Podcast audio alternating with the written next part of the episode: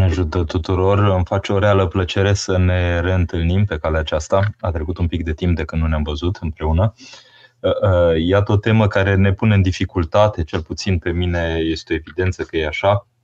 Este vorba de părinți, copii și gestionarea utilizării tehnologiei. Cred că a fost aleasă această temă Uh, sugerată, sigur, uh, pentru a fi așa îmbrățișată de noi tratată. Poate nu numai de mine, poate că ar trebui mai mult să intervină pe tema aceasta și să ne concertăm cumva eforturile pentru a putea răspunde într câtva, dat fiind faptul că ne aflăm deseori în plin eșec sau în semi-eșec sau în orice caz într-o uh, încordare vis-a-vis de aceste tehnologii recente Uh, pe care nu știm să le gestionăm cum trebuie.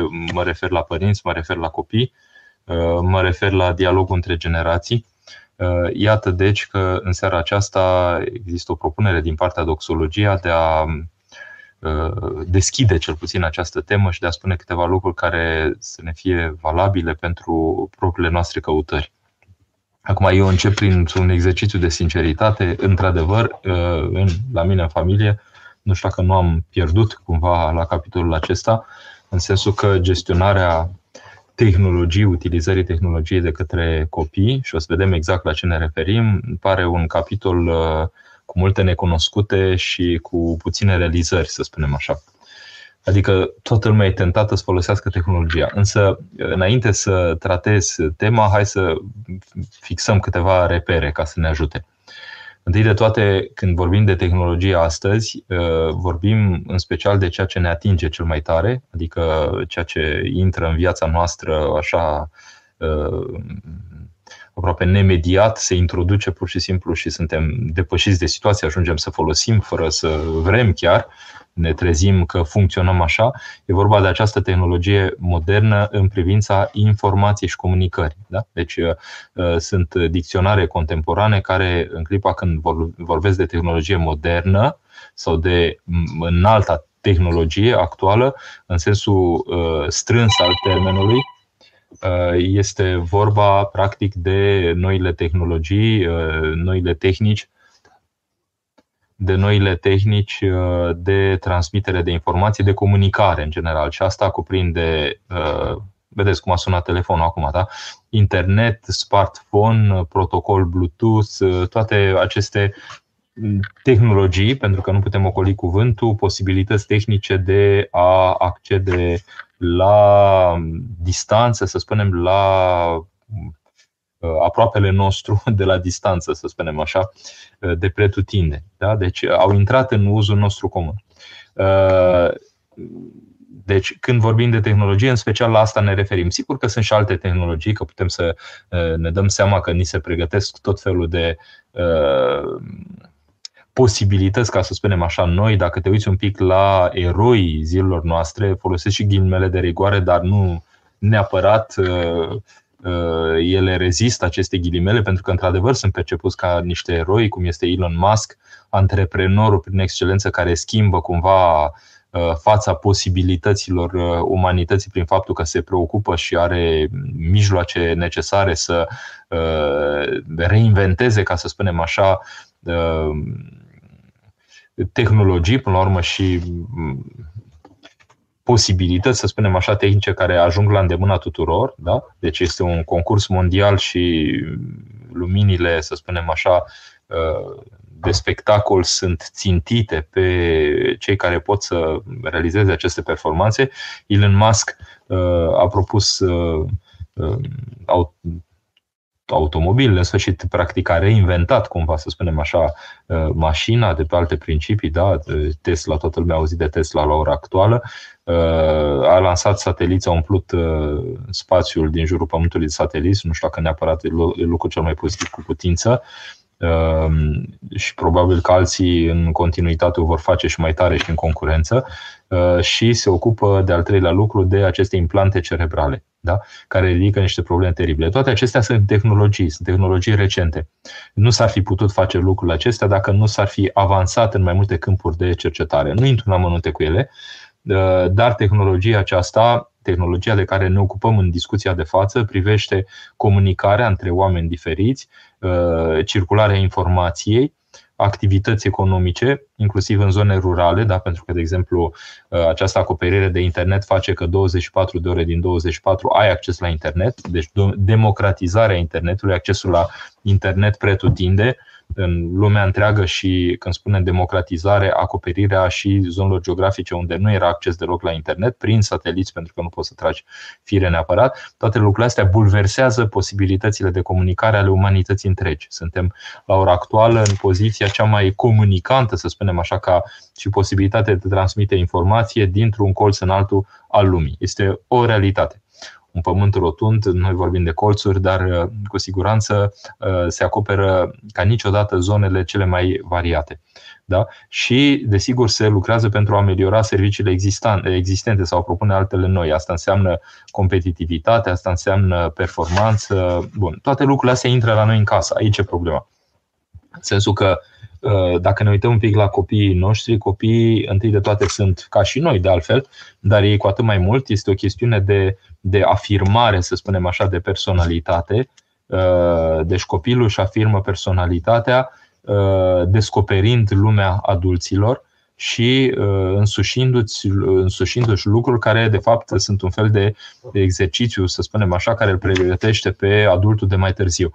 Deci e limpede că uh, un copil, un tânăr, să spunem așa, care vrea să se afirme, chestiunea de identitate este esențială, identitatea lui și identitatea copilului în general se formează relațional, în relație cu ceilalți. Da? Deci aspectul acesta relațional e foarte important. Uh, de la vârste fragede, să spunem așa. Deci în clipa când uh, serviciile acestea mondiale, precum Facebook, TikTok, Instagram și așa mai departe, toate lucrurile acestea pun în conexiune oamenii în timp nelimitat 24 de ore din 24, da?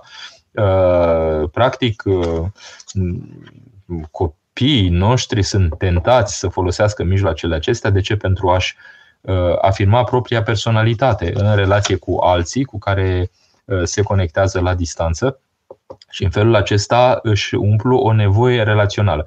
Mai că nevoia aceasta relațională, clasic vorbind, că nu existau toate aceste mijloace, se împlinea în contextul familiei. Și atunci apare această presiune.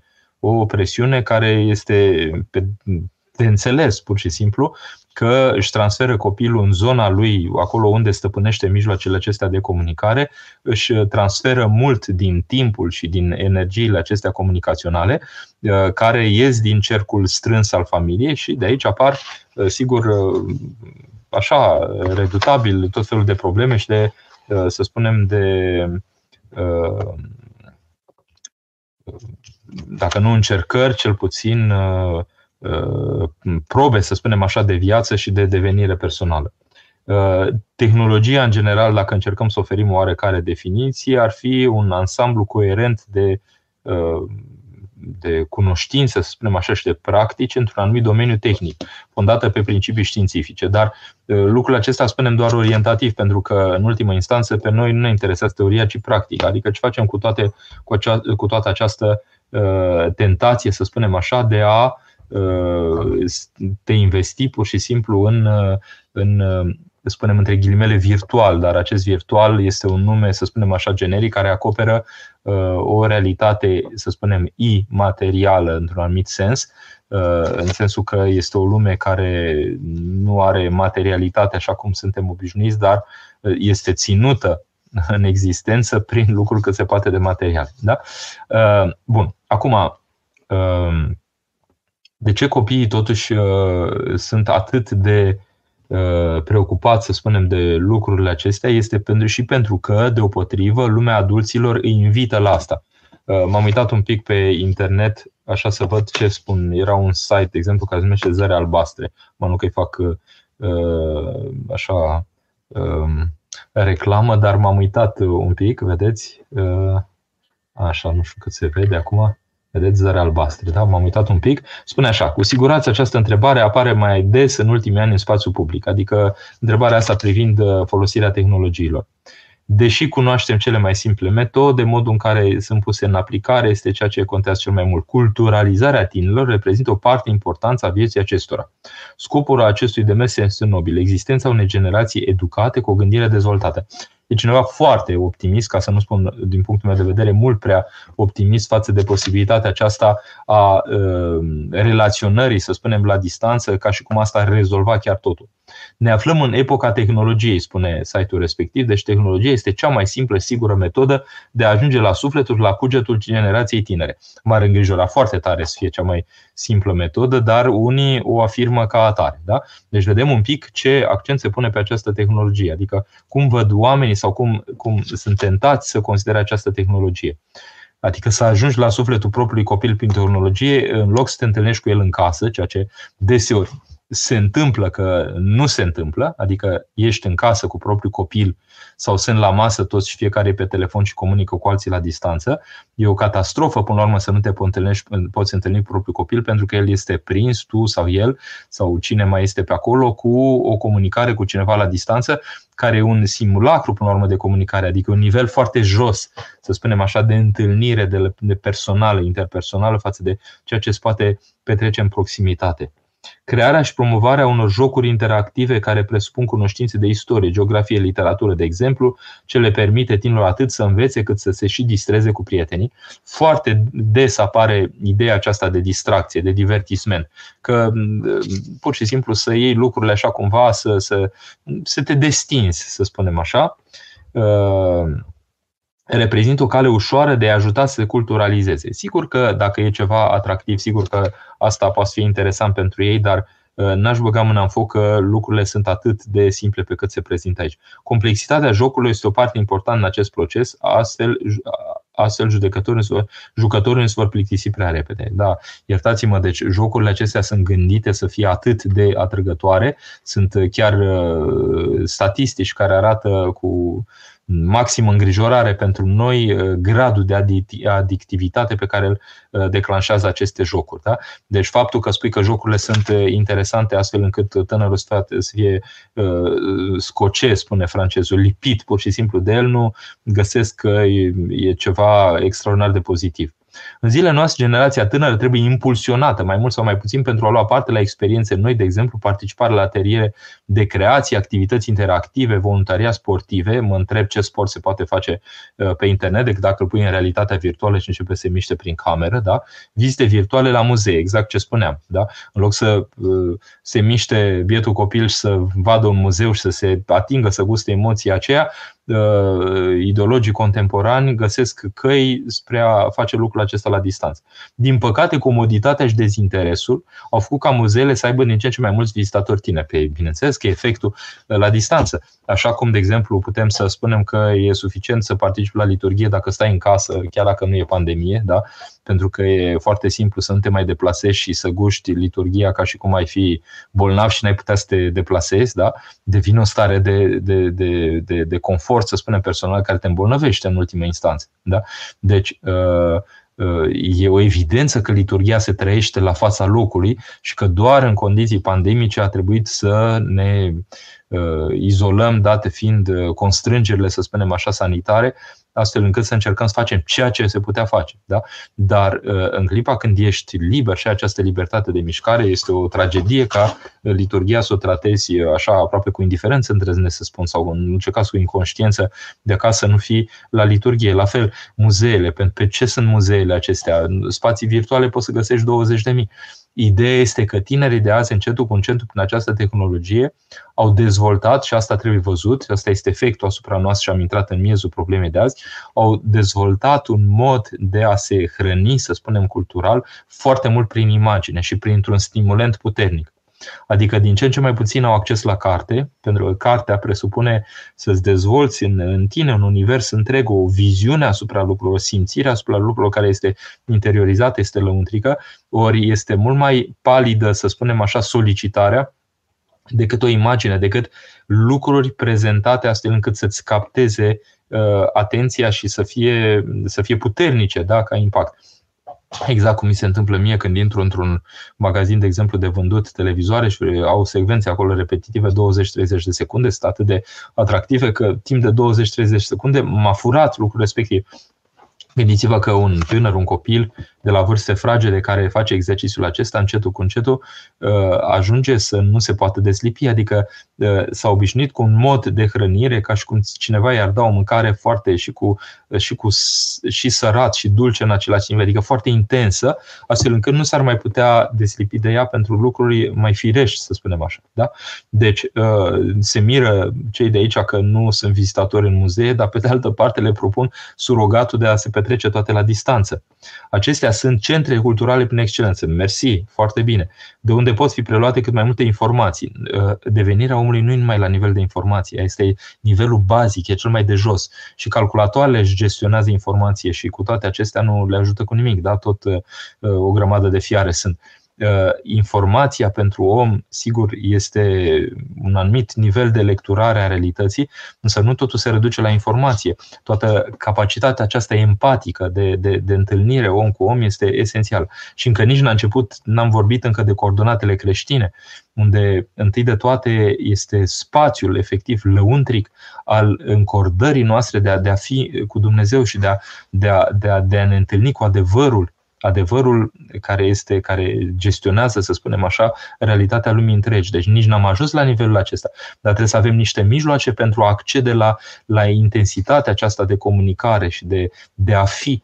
Da? A fi în Hristos este o intensitate a întregii noastre ființe. Ori gândiți-vă un pic, aceste tehnologii ne obișnuiesc cu un nivel foarte superficial de comunicare. Cu, cu greutate poți să-i spui comunicare, în care e un schimb, adică un timp nebun petrecut pentru un schimb foarte redus până la urmă de informație. Da? E, e foarte puțin ce își transmite oamenii prin, prin mesaje sau chiar uh, prin dialoguri. Sau, adică e foarte puțin mijloacele acestea sărăcesc de fapt posibilitatea uh, unei plinătăți până la urmă a întâlnirii om cu om. Da? E, revenind acum la ceea ce spuneau cei de la Zări Albastre, da, pe care îi citez aici, uh, centre culturale prin excelență muzeele, de unde pot fi relucrate cât mai multe informații. Informații, muzeele nu sunt doar informații, sunt, uh, sunt emoții artistică, sunt fapt estetic, sunt uh, întâlnire până la urmă cu oameni care se exprimă prin prisma operelor lor. E mult mai mult decât atât. Punându-i astfel în situația de a face conexiuni între domenii și culturi diferite. Eu sunt cu totul de acord. Uh, promovarea vizitelor virtuale în cadrul oricărui muzeu de pe glob ar putea aduce, ar aduce un beneficiu nu doar tinerilor, ci muzeelor din întreaga lume. Bravo, că suntem preocupați acum despre cum își mai câștigă bani în continuare muzeele. Uh, sigur că pot să am acces, până la urmă, faptul că în Dubai au deschis un Louvre e un fapt notabil și din punct de vedere economic, nu numai faptul că cei din Dubai pot să ajungă la Louvre chiar dacă nu au trecut prin capitala Parisului. Însă uh, pe noi nu gesturile astea comerciale ne interesează. Ce ne interesează este devenirea uh, noastră a tuturor copii, adulți, Uh, în epoca aceasta unde mijloacele acestea sunt foarte intrusive, adică ne configurează realitatea din jurul nostru într-o manieră în care nu știu cât mai suntem în stare să o gestionăm. Da? Uh, aceasta ar putea fi realizată mai ușor decât pare prin intermediul roțelor sociale. Modul preferat al tinerilor de a-și petrece timpul. Mersi! E modul preferat al tinerilor sau devenit preferat al tinerilor pentru că încetul cu încetul ratăm uh, socializarea Uh, efectivă a întâlnirii om cu om prin prezență nemijlocită. Când spun noi vorbim rețele de socializare, să știți că socializare înseamnă să intri pe criteriile unui grup social, să începi să placi, dacă putem să spunem așa, grupului prin faptul că te integrezi în norma grupului respectiv. Ori uh, ce norma grupului minunată este în clipa când activezi pe The Second Life, Uh, care uh, va fi detronat în curând de Meta, uh, unde efectul este absolut puternic, în sensul că combinația între între realul din jurul tău și elementele virtuale pe care le suprapui pe realul din jurul tău uh, fac să fie o confuzie, să spunem așa, între, între virtual și real. Adică uh, virtualul devine foarte intrusiv în viața ta reală. Da? Uh, lucrurile acestea nu vor fi fără urmări pentru noi și aceasta este epoca în care trăim. Adică trebuie să fim conștienți de faptul că asta se oferă oamenilor în ziua de azi. Și cei de aici, de la Uh, uh, cei de aici de la Zăre Albastre spuneau că lectura cărților nu ar trebui să fie simțită cu o corvoadă și tot aceasta este o realitate care se confruntă actualitate, uh, societatea actuală. De ce nu se mai citește? Exact ce am spus adineori. Păi normal că nu se mai citește. De ce să mai uh, citească? Pentru că există o intensitate a stimulului venit prin vizual. Știți că o imagine face mai mult decât o mie de cuvinte. Asta este o, o lectură, să spunem, contemporană uh, Uh, a faptului că stimularea vizuală e mult mai, puternic, uh, mai puternică prin imagine și sunet decât, uh, să spunem, cuvântul scris. Da? Ar trebui ca o carte să fie o distracție pentru după amiază. Tot timpul pun problema în termen de distracție. Uh, poate că mulți dintre cititori clasifică cărțile în proaste dacă nu sunt vesele și lesne de citit și bune dacă răspund așteptărilor. Gândiți-vă un pic, cu o mentalitate TikTok contemporană în care intervențiile sunt foarte scurte de câteva Uh, secunde sau zeci de secunde pe niște probleme absolut uh, bazice, să spunem așa, de preocupări umane. Sigur că omul hrănit cu uh, junk food din aceasta, cu, cu o, o hrană, să spunem, din aceasta de lectură absolut jalnică, să spunem așa, se obișnuiește ca și cultură să consume tipul acesta de, de activitate și în clipa când îi propui niște lucruri mai nobile care îl mișcă într-o zonă mai de efort, să spunem, intelectual sau într-o altă gestiune lăuntrică, nu e în stare să facă lucrurile acestea. Da?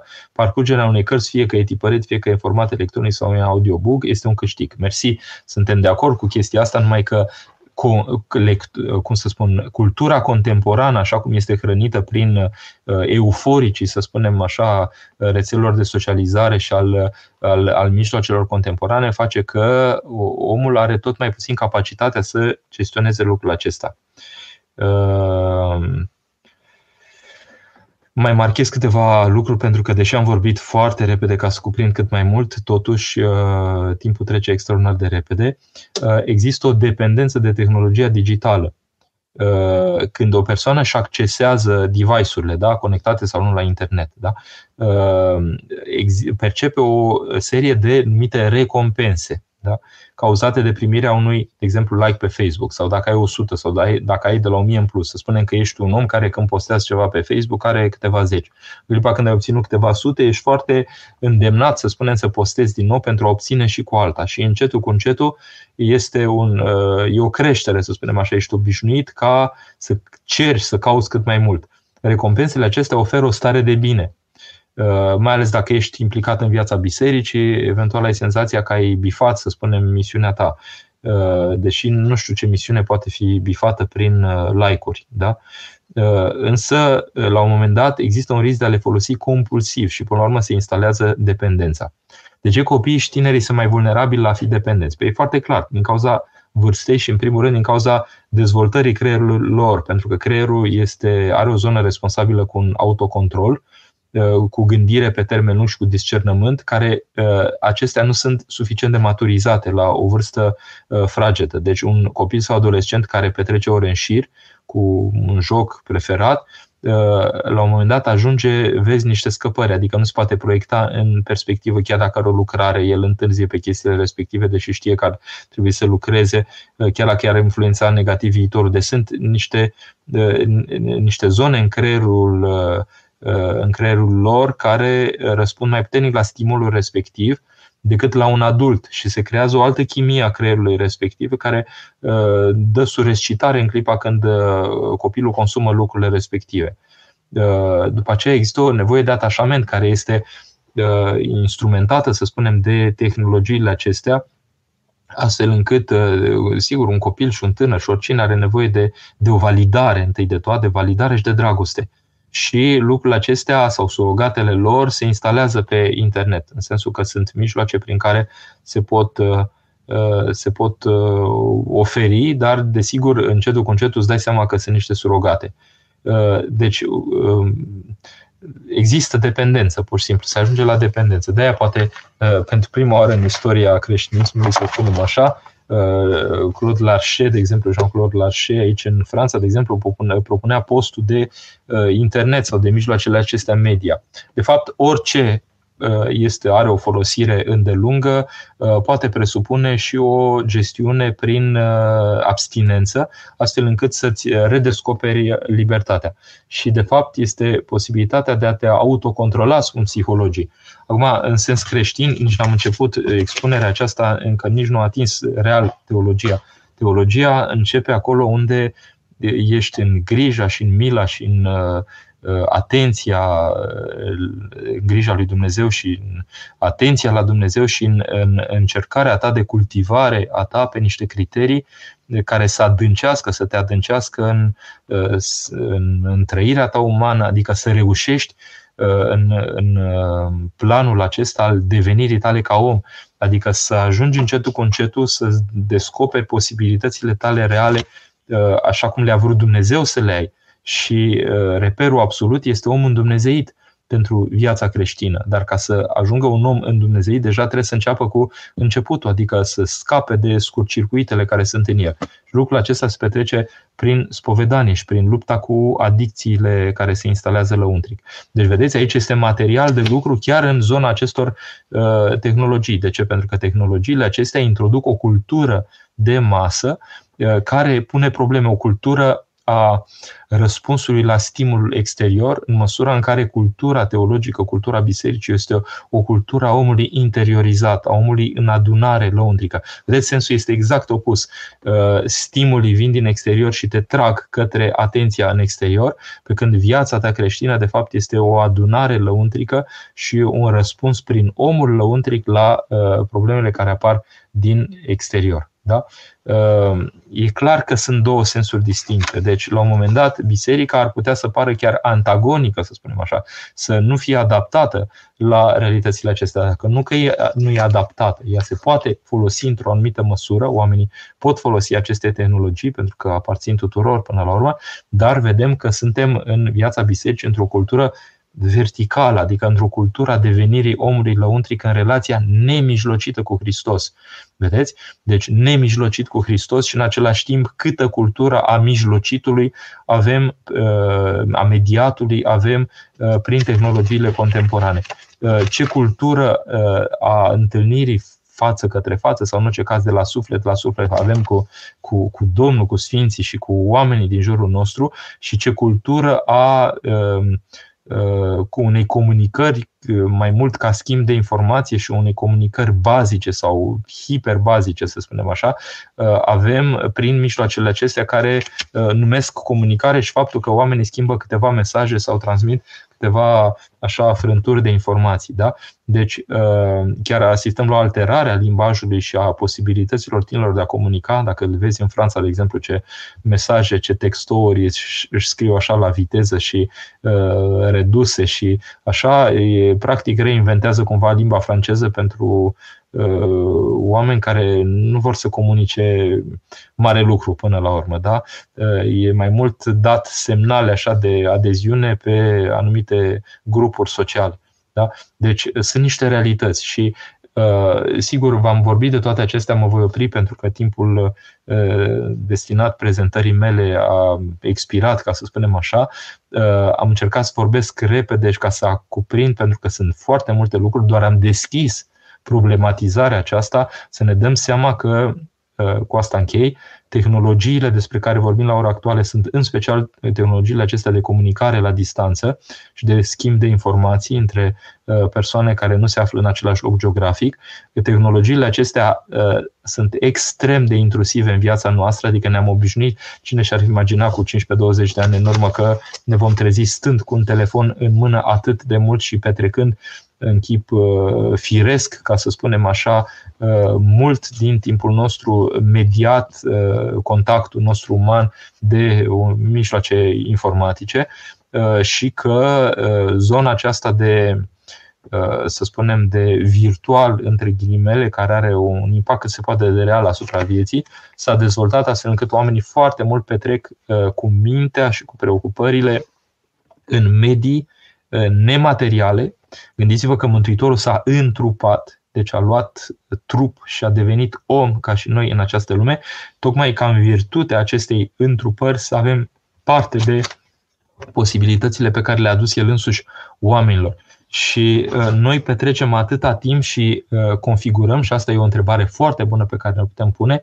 configurăm foarte mult o lume a viitorului uh, neîntrupată, ca să spunem așa, adică destrupată, în sensul că foarte mult din preocupările noastre și din proiectarea noastră spre viitor se duce în zona de virtual, între ghilimele, adică de netrupesc. Da? Și ar trebui să ne punem întrebarea de ce este tendința aceasta culturală și de ce atâta preocupare și atâta energie umane uh, la nivelul întregii umanități să ne preocupăm spre exteriorul nostru, spre medii virtuale, spre întâlnirea cu aproapele nostru în, în condiții care sunt definite uh, prin uh, medii și universuri, să spunem așa, cu coordonate foarte diferite de spațiu natural, de ce toată tendința aceasta omului să evadeze în ultima instanță din realitate? Da? Pentru că Mântuitorul a venit tocmai să înfrunte și să dea o soluție dumnezească realitățile noastre, realității noastre umane. Sunt întrebări care se pot pune astăzi în epoca tehnologiilor. Mă opresc aici așteptând întrebările dumneavoastră uh, și, desigur, deschis așa la o dezbatere pe tema aceasta dacă cumva cineva vrea să o stârnească.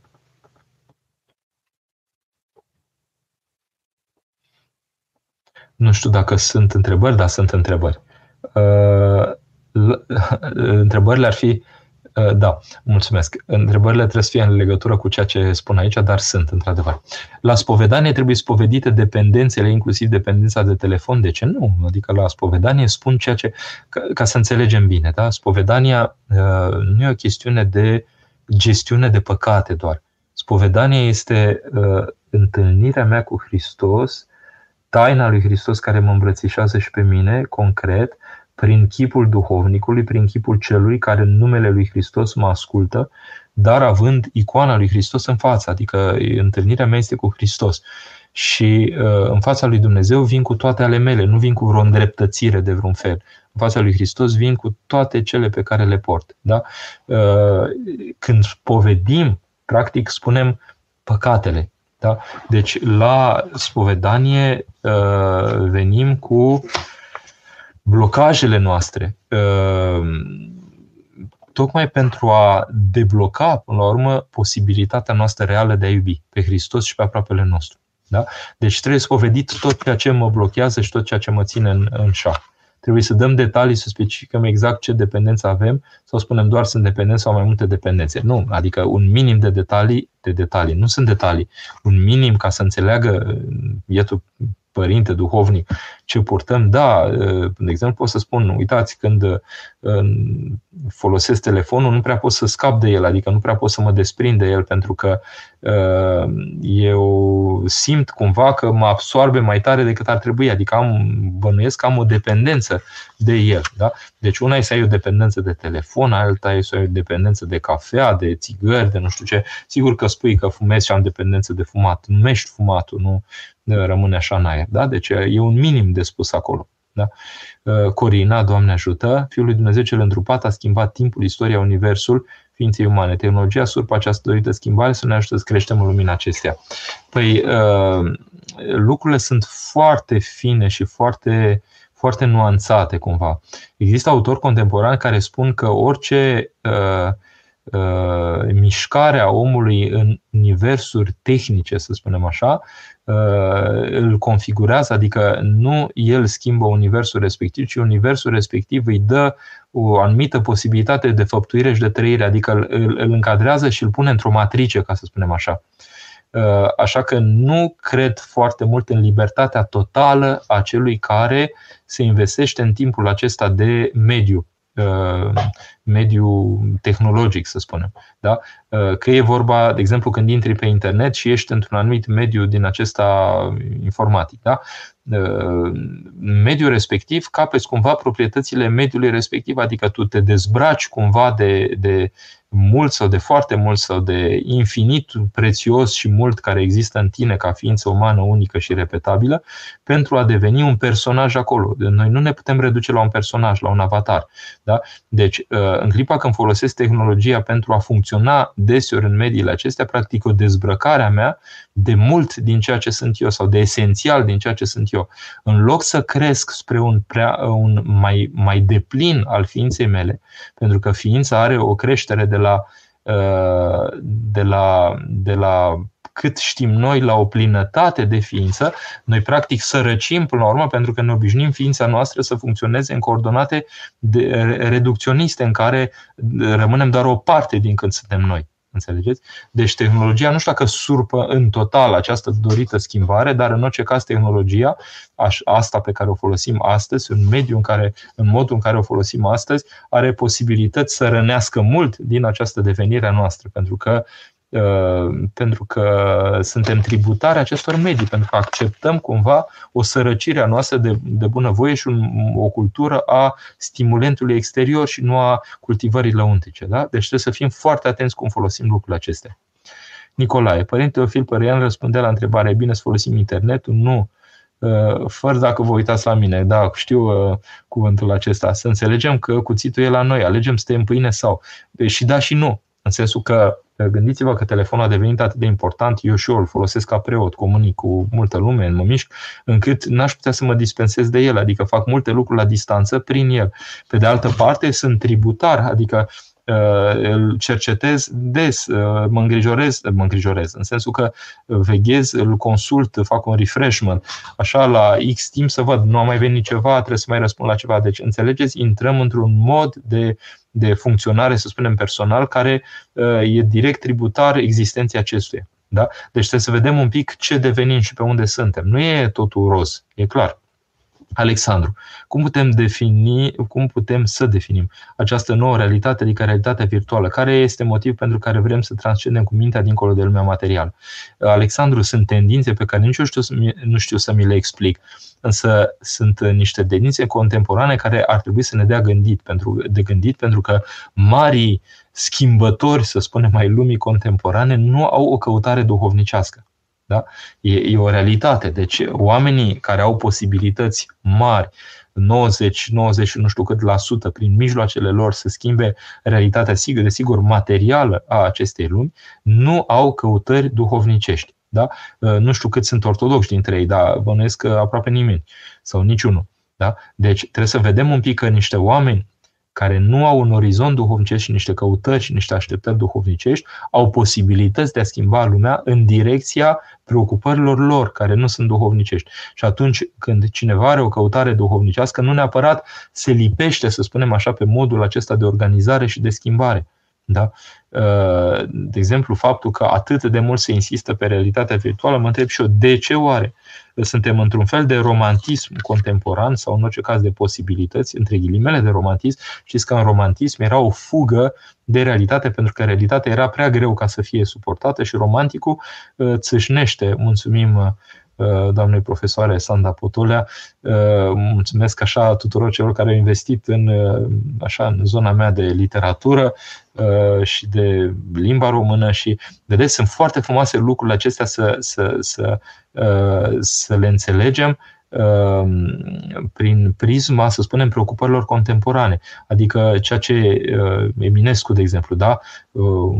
Eminescu vorbește de o tindere, să spunem așa, spre absolut prin lumile, lumea pe care o creează sau pe care o descrie Luceafărul, de exemplu. Vedeți, toate, toate lucrurile acestea arată, până la urmă, tânjirea omului spre un adânc. Numai că contează cum uh, trăiește efectiv această tânjire. Viața creștină preia această întâlnire spre adânc și o pune pe adevăratul ei făgaș, care uh, te face să reușești în planul ființării tale, în relație cu Hristos, modelul omului. Da? Uh, iar restul, toate realitățile acestea numite virtuale, virtuale în sensul că nu au uh, substratul acesta material ca și celelalte, dar sunt foarte reale, da? Nu sunt, chiar dacă transcendem, să spunem, lumea cu mintea, unde duce lucrul acesta, adică omul care devin eu, asta este până la urmă, ceea ce rămâne în urma acestei activități. Ori trebuie să ne gândim că creștinismul întâi de toate se legitimează prin devenirea omului, nu atât prin activitățile pe care le-am făcut în lumea aceasta, prin ce am devenit făcând activitățile acestea. Da? Uh, deci trebuie să vedem ce am devenit făcând activitățile uh, de investire în realitatea virtuală. Cine mai suntem noi lucrând cu realitatea aceasta virtuală. Așa e simplu, poți să faci biserici virtuale, să le vizitezi de acasă și să fii mulțumit că te-ai rugat lui Dumnezeu. Dar noi putem să inventăm la mintea noastră tot felul de căi de a ne petrece realitatea. Dar Dumnezeu trebuie să ne punem întrebarea ce a vrut real de la noi. Ori ce a vrut de la noi a fost să trăim în lumea aceasta în care ne așezați să trăim, nu să fugim de lumea aceasta, și să, să lecturăm lumea aceasta, să lecturăm resorturile adânci acestei lumi prin harul lui, prin participarea într el, astfel încât să o descoperim cât mai mult așa cum el a făcut-o în realitate și cum ne-a, ne-a dăruit-o nouă ca dar de sus. Da? E, nu știu cât ne ajută această realitate virtuală să ne mai întâlnim cu realul. Loredana, cine mai este aproapele nostru în contextul descris? Da, e foarte bună întrebare, foarte drăguț. Uh, există aproapele nostru și departele nostru, ca să spunem așa. Și spunea cineva, așa, s-a jucat frumos cu cuvintele, până la urmă, că a spus că în pandemie uh, ne-a ajutat tehnologia să ne întâlnim cu aproapele nostru de departe. Uh, dar există și departele nostru de aproape, din păcate. Da? În sensul că deseori, adică cel mai adesea e ușor să ai de-a face cu oameni care sunt la distanță pentru că relația este suficient de insuficientă, ca să spunem așa, și de de redusă, până la urmă, încât nu spune mari probleme și să fii cu omul de aproape care să fie un departe pentru tine, pentru că nu reușești să-l iubești efectiv, că e mult mai greu să ai de-a face cu, cu cel de lângă tine, geografic mă refer, adică oamenii cu care ai atingere într-o mai mare plinătate de exprimare personală. Da? Uh, deci, uh, în contextul însărăcitor, să spunem, al comunicării la distanță în care ai o, o părticică din tine, acolo e ușor de gestionat. Și eu pot să fac misiune extraordinară, să scriu, să fac uh, filme de dimineață până seara pentru oamenii din toate zările și să am senzația că fac misiunea prin excelența bisericii.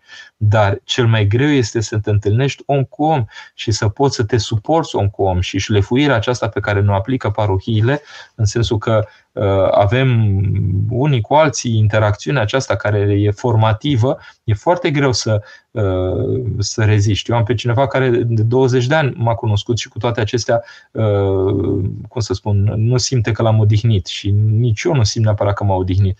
Deci câteodată parcurgi o viață de om și nu neapărat, uh, cum să spun, oamenii se odihnesc unul pe altul. Dar aici e o miză până la urmă primul lucru pe care trebuie să-l faci e comunicarea, să nu stingi comunicarea cu omul, altfel te-ai pierdut complet. Adică nu mai e creștinism, până la urmă, în ultima instanță. Da? Uh, deci aproapele nostru este tot omul, până la urmă, pe care Dumnezeu, prin economia lui, prin pronia lui, l-a pus în relație cu mine. Da?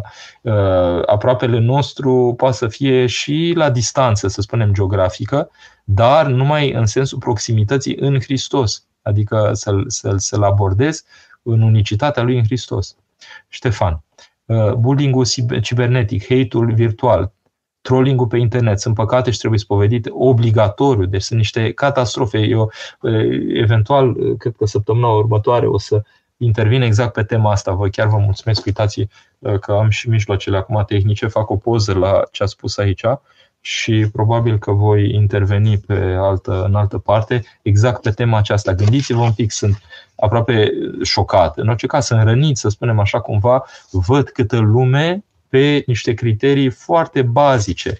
Uh, fie uh, ecumenism, fie chestii din acestea care sunt preluate, așa cum să spun, uh, în vârful degetelor, adică uh, nu au, cum să spun, nu ai fondul unei, unei, unei adânciri, să spunem, a, a problemei, ci pur și simplu e niște etichete pe care le zbori repede și le pui pe în dreapta și în stânga. Văd creștini care îi, îi văd în, în fragilitatea uh, în sfârșit exercițiul lor intelectual de exprimare a unor idei, câteodată se exprimă de nu nu-ți vine să crezi ce au cu gramatica română, de exemplu, în schimb se preocupă de probleme foarte adânci teologice și nu ezită să pună uh, eticheta eretic pe un ierarh, numai pentru că ierarhul ăla nu știu ce a făcut. Da? Adică suntem într-o lume uh, în care uh, am pierdut proporțiile din cauza faptului că ne întâlnim om cu om. Pe internet îți permiți să faci orice pentru că ai senzația că poți să gestionezi întâlniri cu oameni și cu nu știu ce și ești o personalitate. Și asta e o, o catastrofă, Ștefan. Uh, hate-ul acesta, haterii aceștia, aș vrea să apară și ei mări, de exemplu, adică cei cu disponibilitate lăuntrică de a iubi uh, și pe cel care, bun, poate n-ar merita, între ghilimele, din punctul lor de vedere să fie iubit, să ai disponibilitatea aceasta să, să, să, să asumi persoana respectivă, dar e, e plin internetul de oameni uh, angoasați și cu anxietăți din acestea uh, vis-a-vis de devenirea ortodoxiei, de ce va fi biserica, de ce se va întâmpla cu noi și așa mai departe, care își varsă neputințele lor în numele duhovniciei pe semne sau numele misiunii, uh, au senzația că fac mari misiune pe internet, dar își varsă în fond uh, propria lor uh, neputință, să spunem așa, teologică, pentru că sunt niște oameni răniți, fără pace, care nu odihnesc nici pe alții și care, în urma faptului că fac lucrul acesta, nu se odihnesc mai mult. Ștefan, solicitarea de cadouri, aprecieri pe live-uri transmise pe TikTok e păcat asta las la libera cugetare a celor care fac lucrul acesta. Sigur că sunt niște lucruri care ne pot face și să zâmbim până la urmă, pentru că uh, în ultimă instanță, nu asta este adevărata problemă. Adevărata problemă este de ce te inferiorizezi și de ce te plasezi într-un context care este prea mic pentru adevărata ta posibilitate de manifestare. Adică să te îngustezi pur și simplu ca să te vinzi cumva ieftin. Înțelegeți?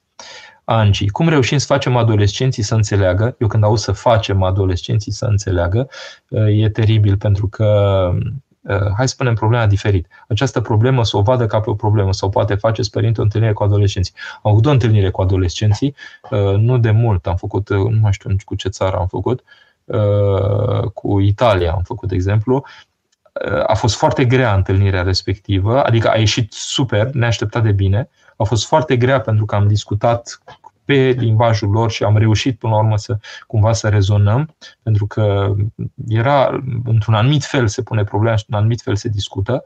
Uh, pot să fac întâlnire cu adolescenții acolo unde sunt invitat să fac întâlnire cu adolescenții. Uitați-vă la starețul Efrem, dragul de el, uh, deși atâta cât își poartă uh, munca și vârsta și preocupările și câtă activitate are și uitați cum a făcut, de exemplu, întâlnire cu adolescenții. Vedeți? Adică e o preocupare pentru viața bisericii cum să-i facem să înțeleagă această problemă? Păi, tocmai e foarte greu, aici poate și eșecul meu în propria familie, nu știu cât își dă seama, dar am impus pur și simplu uh, perioade de out of screen. Știți? Out of screen am prins și eu din altă parte, uh, așa, adică în sensul că stop uh, telefon și calculator, să spunem o oră, două ore, adică odihnă, efectiv. Adică trebuie un pic rupt ritmul acesta să, să se poată să, să, să gândească ce altceva și să fie și altceva. Cred că avem nevoie neapărat de chestia aceasta. S-au discutat, uite, nu reziște așa, adică să vadă efectiv că e dependență, că e dependență. Mihai, cum poate ora de religie ortodoxă să ofere ghidaj sprijin pentru adolescenți care se confruntă cu dependența de tehnologie și internet? E foarte simplu, Mihai, în măsura în care profesorii de acolo sunt niște oameni avertizați, care se preocupă cu lucrul acesta și le pasă de copiii care sunt în fața lor. Da? Dacă ei nu sunt, uh, nu sunt formați, nu sunt avertizați în sensul acesta, n-au ce să transmită, dragii de ei. Contează foarte mult omul. Totul este cheia tuturor, până la urmă, este omul. Cine e omul? Diana. Dacă rețeaua aceasta, internetul, este ca o rădăcină a unui arbore, putem considera că face par posibilă verticalitatea în funcție de ce tip de resurse îi pune Pământul la dispoziție? De noi depinde. În ideal, de noi depind, depind toate, adică putem până la urmă să aplicăm exact acel principiu al albine de care vorbea Sfântul Vasile cel Mare, să alegem numai ceea ce este bun. Teoretic e bine, dar practic, cum spuneam, rețelele acestea configurează un anumit mod al prezenței tale pe ele. Adică tu nu ești în deplinătatea facultăților tale, nu spun mentale, da? de om în întregime. Adică tu te sărăcești pentru a putea intra în lucrul respectiv. E un fel de chenoză, să spunem așa. Dar o chenoză care nu este ascetică și voită, ci e o chenoză pur și simplu pentru divertismentul respectiv și pentru faptul că vrei să fii în lumea respectivă și să petreci momente agreabile. Da? Uh, uh, oamenii care au disponibilitate de divertisment, înțelegeți, nu au disponibilitate de asceză. Părintele Proclu, de exemplu, spunea foarte frumos că ca să devină cineva preot, neapărat trebuie să aleagă o viață de pocăință. Noi, adică nu cred că există creștini totuși fără viață de pocăință, în sensul de viață, de atenție la cine suntem și cum uh, punem început bun continuu în fața lui Dumnezeu, astfel încât să devenim oameni cu adevărat. O bună rugăciune a noastră ar fi, Doamne, învață-mă să, să devin om.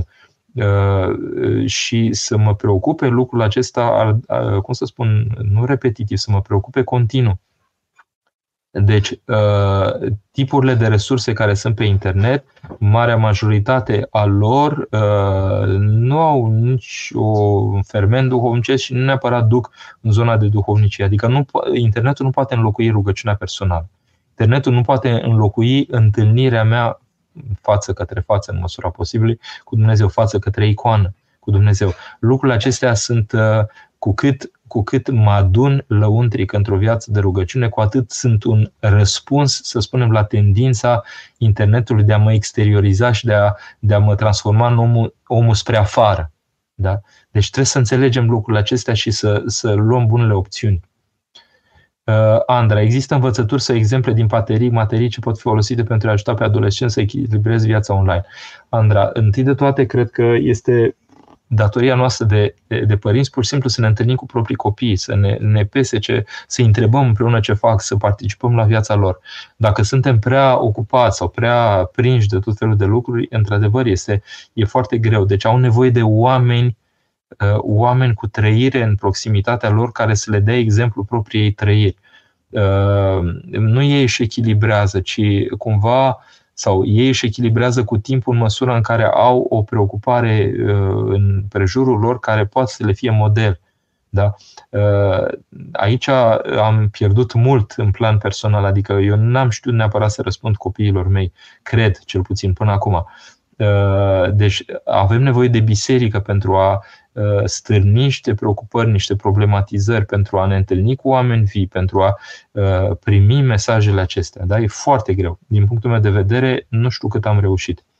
Dan, vă întreb ceva, dar vreau un răspuns practic, fără filozofie. Putem în definitiv și la urma urmei să ne folosim de tehnologie și internet pentru a ne îmbunătăți relația cu Dumnezeu și cu ceilalți, în loc să ne îndepărtăm de ele?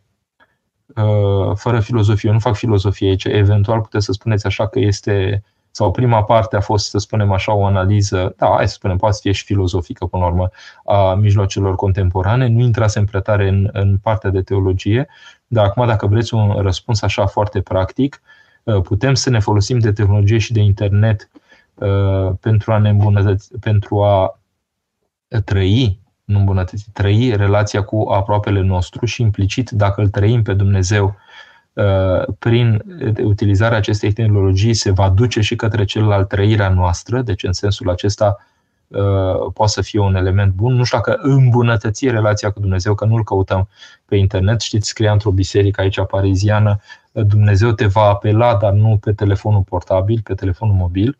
Da? Asta ca să stingă telefoanele. Deci nu acord așa foarte, nu sunt foarte mm, așa Uh, doritor până la urmă să cred că îmbunătățesc relația cu Dumnezeu prin faptul că folosesc tehnologia. Adică nu vreau să fiu ipocrit. Tehnologia mă ajută să comunic cu aproapele meu și în măsura în care îl trăiesc pe Dumnezeu se va simți în comunicarea cu aproapele meu și această trăire. Da? Dacă nu, e complicat. Uh, Mihaela, cum ar trebui părinții să gestioneze pericolul accesului unui adolescent 15 ani la această urâtă lume care este pornografia online? Bine, trebuie, în primul rând, copilul să spovedească pentru că copilul, ă, copilul la 15 ani deja probabil că a avut acces deja la resurse. Deci eu aș merge cât mai mult pe un, ă, pe un acces, să spunem, restricționat la telefon și la anumite posibilități ă, și o onestitate din partea copilului care să, să, să aibă un duhovnic la care, cu care să fie obișnuit de la vârste foarte fragede, să spună apăsările, pentru că ei percep lucrurile acestea ca niște murdăriri. E o evidență. Da? Deci să aibă un, să aibă un uh, duhovnic, pur și simplu. Și asta este foarte important. Adică e o luptă. Uh, copiii de aia tot insist ca copiii să se spovedească, să se împărtășească, să se împărtășească. Uh, au voie să se împărtășească la fiecare liturghie copiii, de exemplu, la 6-7 anișori. Nu trebuie să îi împărtășești în afara liturghiei, ci vine părintele cu el la liturghie și se împărtășesc copiii. Și uh, cu cât sunt mai împărtășiți, cu atât sunt mai, mai, mai cu Hristos prezent fizic în ei de la o vârstă fragedă care îi ajută lăuntric să crească întru el. Da? Deci acestea sunt întâi de toate răspunsurile, nu atât o intervenție, să spunem așa, punctuală în clipa când a fost atins într-un chip sau altul, ci din timp, pur și simplu, să-l obișnuiesc cu o viață de căutare de curăție lăuntrică prin duhovnic uh, și prin preocupările părinților și prin uh, viul și viața care se simt în familie, nu are nevoie de surogatele respective și, uh, cum să spun, chiar dacă accidental, să spunem, se atinge de anumite lucruri, lucrurile astea se spovedesc și scapă, nu-l prinde dependența. Loredana, timpul zilnic mediu petrecut cu ecranul pornit, așa cum indica telefonul, poate fi un indicator clar al adicției, poate fi, bineînțeles, iar satul utilizat în fel de examen grafologic actual.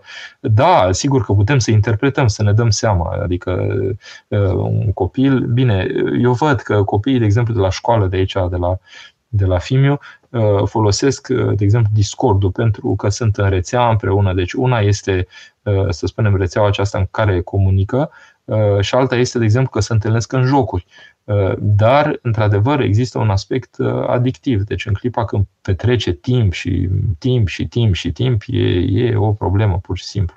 Da? Repet, nu am soluționat-o. Deci, cred că Fimiu, de exemplu, nu știu dacă a primit răspunsul bun din partea mea și ajutorul necesar e foarte bun pe, pe calculator, e foarte vivace pe calculator, dar plătim și un preț negativ, nu mai un preț pozitiv. Prețul pozitiv e că am învățat engleză, cu, discutând cu americanii din, așa, din Statele Unite și vrând să pară american, da? Dar există și aspectele negative, în sensul că e foarte tentat, adică când își oferă un moment de de, așa, de divertisment, de adunare și oferă neapărat pe internet. Aia e un semn. Nu și oferă în, în lumea reală, și oferă în lumea virtuală. Înțelegeți? Ștefan, este posibil să te mântuiești dacă ai o viață de gamer, oameni care practic internet gaming, nu, nu, nu, nu cred, și streamer. Sunt la cei mai tineri, la cei mai în vârstă. Eu nu, eu cred că, adică tipul ăla de viață este o viață care nu are treabă cu, cu codificarea evanghelică. Da? Deci suntem, uh, cum să spun, acolo sunt niște cazuri efective. Nu numai că e adicția ta, de îi îmbolnăvești și pe ceilalți. Ștefan, este posibil să te mântuiești dacă e o viață de gamer, așa am pus. Uh, dacă avem toleranță în fața copilului când îl rugăm să închidă calculatorul, îi acordăm câteva minute la dispoziție, dar nu ține cont, ne aprobă, dar și la a doua avertizare e tot acolo, pentru că e prins și atunci trebuie, trebuie ajutat uh, cu blândețe, cu delicatețe, spun stai, stop, stop, e, e prea mult. Pentru binele tău, pentru ceea ce ai tu nevoie, stai, facem așa. Sau discutat înainte, uite, te las atât, dar te ocupi și de lucrurile cu tare și cu tare și cu tare care nu au legătură. Trebuie, trebuie scos din, vir, din virtualul acesta, adică scos din timp foarte mare. Înțelegeți? Uh, suntem, măsuri mai dure să închidem netul. Mi s-a întâmplat să iau toate tipurile de măsuri la mine, au fost și zile când am tăiat complet, uh, copilul este mult mai cooperant în clipa când uh, îi se acordă o anumită încredere și așa, dar numai că încrederea aceasta ne-am trezit și mințiți. Eu la un moment dat am instalat programe din acestea de monitorizare în care în clipa când mă mințea că e, că n-a făcut, că nu știu ce, am arătat, știu, timp și taste pe care le-ai folosit și așa, i-am arătat că totul se poate ști Uh, după care n-am mai avut calculator deloc în cameră, l-a avut mai pe cel care era aici, acum din nou îl are în cameră, dar dacă simt că e abuziv, îi spun stop, îl pierzi, fii atent. Și uh, respectă chestia asta, deci când i-am închis, i-am închis, punct. Da? Adică trebuie totuși, cum să spun, un, un control, uh, adică trebuie un control, trebuie gestionat cu măsuri uh, care, uh, cum să spun, care să ofere niște bariere. Părinte, ce ați citit despre autismul dobândit din cauza expunerii nou născuților copilor cu vârste fragede în fața ecranului? Nu prea am citit, dar în orice caz, atenție! Deci copiii până la o anumită vârstă n-au de-a face cu aceste ecrane, nu trebuie. Sunt și oameni care la biserică își lasă copilul uh, cu telefonul în mână. Este o catastrofă, este o groapă de potențial acest telefon în mâna copilului. Adică psihologii spun că până la o anumită vârstă de 6-7 anișori, când copilul are un telefon în mână, nu are nicio posibilitate reală de a se lupta cu atractivitatea acestuia. Deci este prins complet într-o cursă din care nu poate ieși singur. Așa cum a căzut într-o groapă mult prea înaltă ca să poată să iasă. Deci uh, sunt aproape criminali uh, părinții aceia sau în orice caz uh, multi inconștienți, să spunem așa, care își lasă copiii condițiile astea culmea ca să urmărească ei liturgia cu atenție.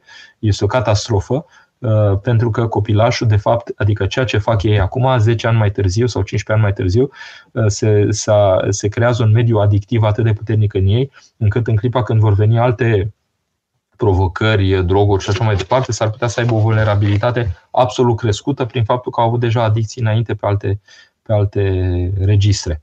Da? Evdochia.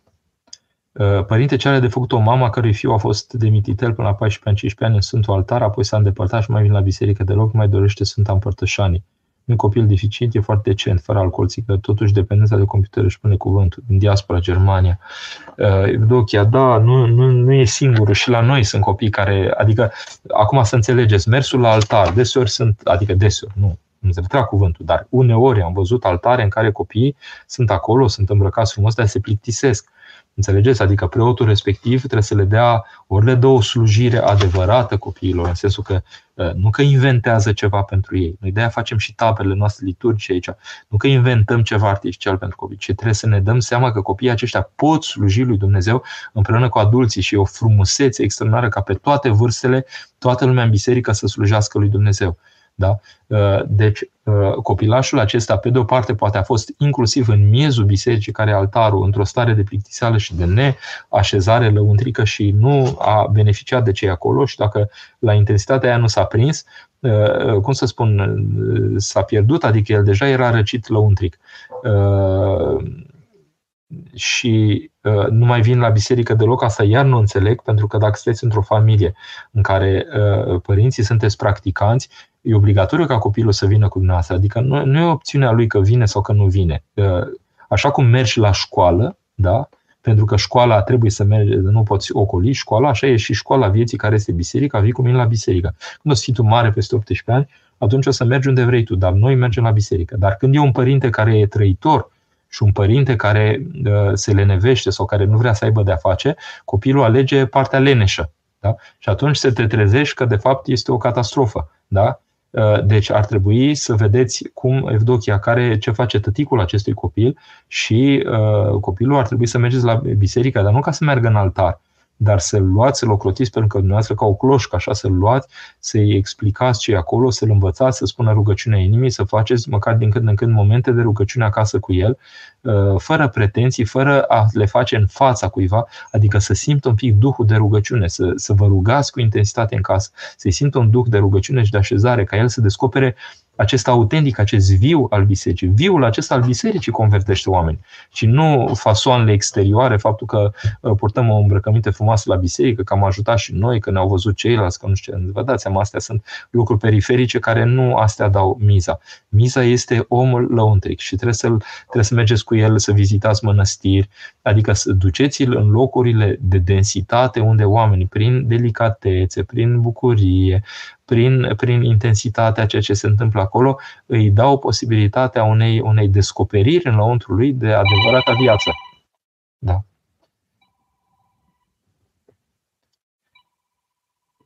Uh, mă scuzați o clipă. Bun, mă voi opri aici atunci.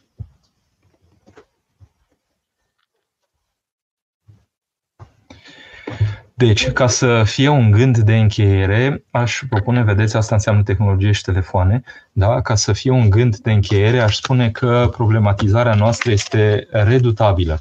E redutabilă de ce? Că avem de-a face cu o intruziune a tehnologiei care este de ne... Uitați, nici eu n-am oprit telefonul, am urgențe, câteodată poate să intervină. Deci vă dați seama, este Uh, pur și simplu o, o realitate cât se poate de concret la care trebuie să-i facem față.